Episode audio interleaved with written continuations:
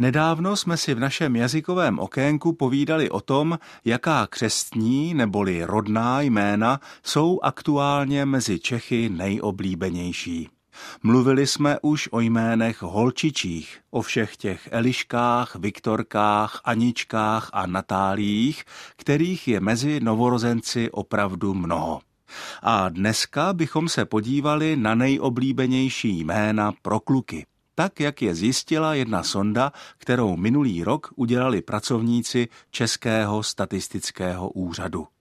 Zdaleka nejčastěji dávají dnes rodiče svým mužským potomkům jméno Jakub a dále Jan a Matyáš. To jsou tři nejčastější jména. Na dalších příčkách v pořadí jsou pak jména Adam, Tomáš, Matěj, Filip a dále Vojtěch, Dominik a David.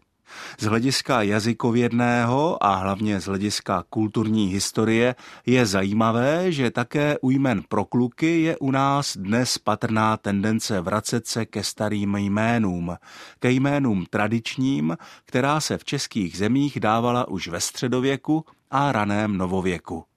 Obdobná tendence je i u jmen pro holky, ale u těch klučičích jmen je ta tendence ještě silnější. Není lehké zodpovědět otázku, proč je tato historizující tendence u jmen pro kluky o něco silnější než u jmen dívčích. Možná to bude nějak souviset s někdy neuvědomovanou tendencí mužského světa obracet se víc k historii, navazovat, držet nějakou tradici. Vedle toho svět typicky ženský snese víc toho aktuálního, módního, variabilního ale to jsou jenom dohady. Naopak jistý je fakt, že ani mezi nejoblíbenějšími jmény pro kluky není moc typicky slovanských jmen. V první desítce je vlastně jenom jedno.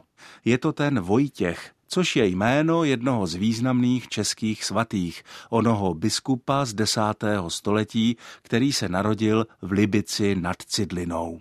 Všechna ostatní jména z první desítky, tedy například Jakub, Jan, Matyáš nebo Tomáš, jsou počeštěnými či poslovančtěnými podobami jmen hebrejských, řeckých a latinských.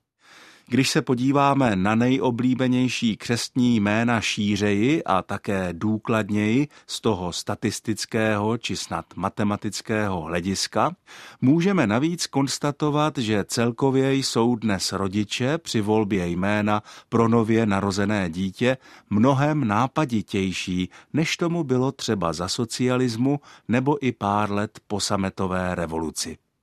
Rodiče jsou dnes kreativnější a inventář jmen, která novorozenci dostávají, je dnes asi třikrát rozsáhlejší než inventář jmen dávaných v 90. letech minulého století.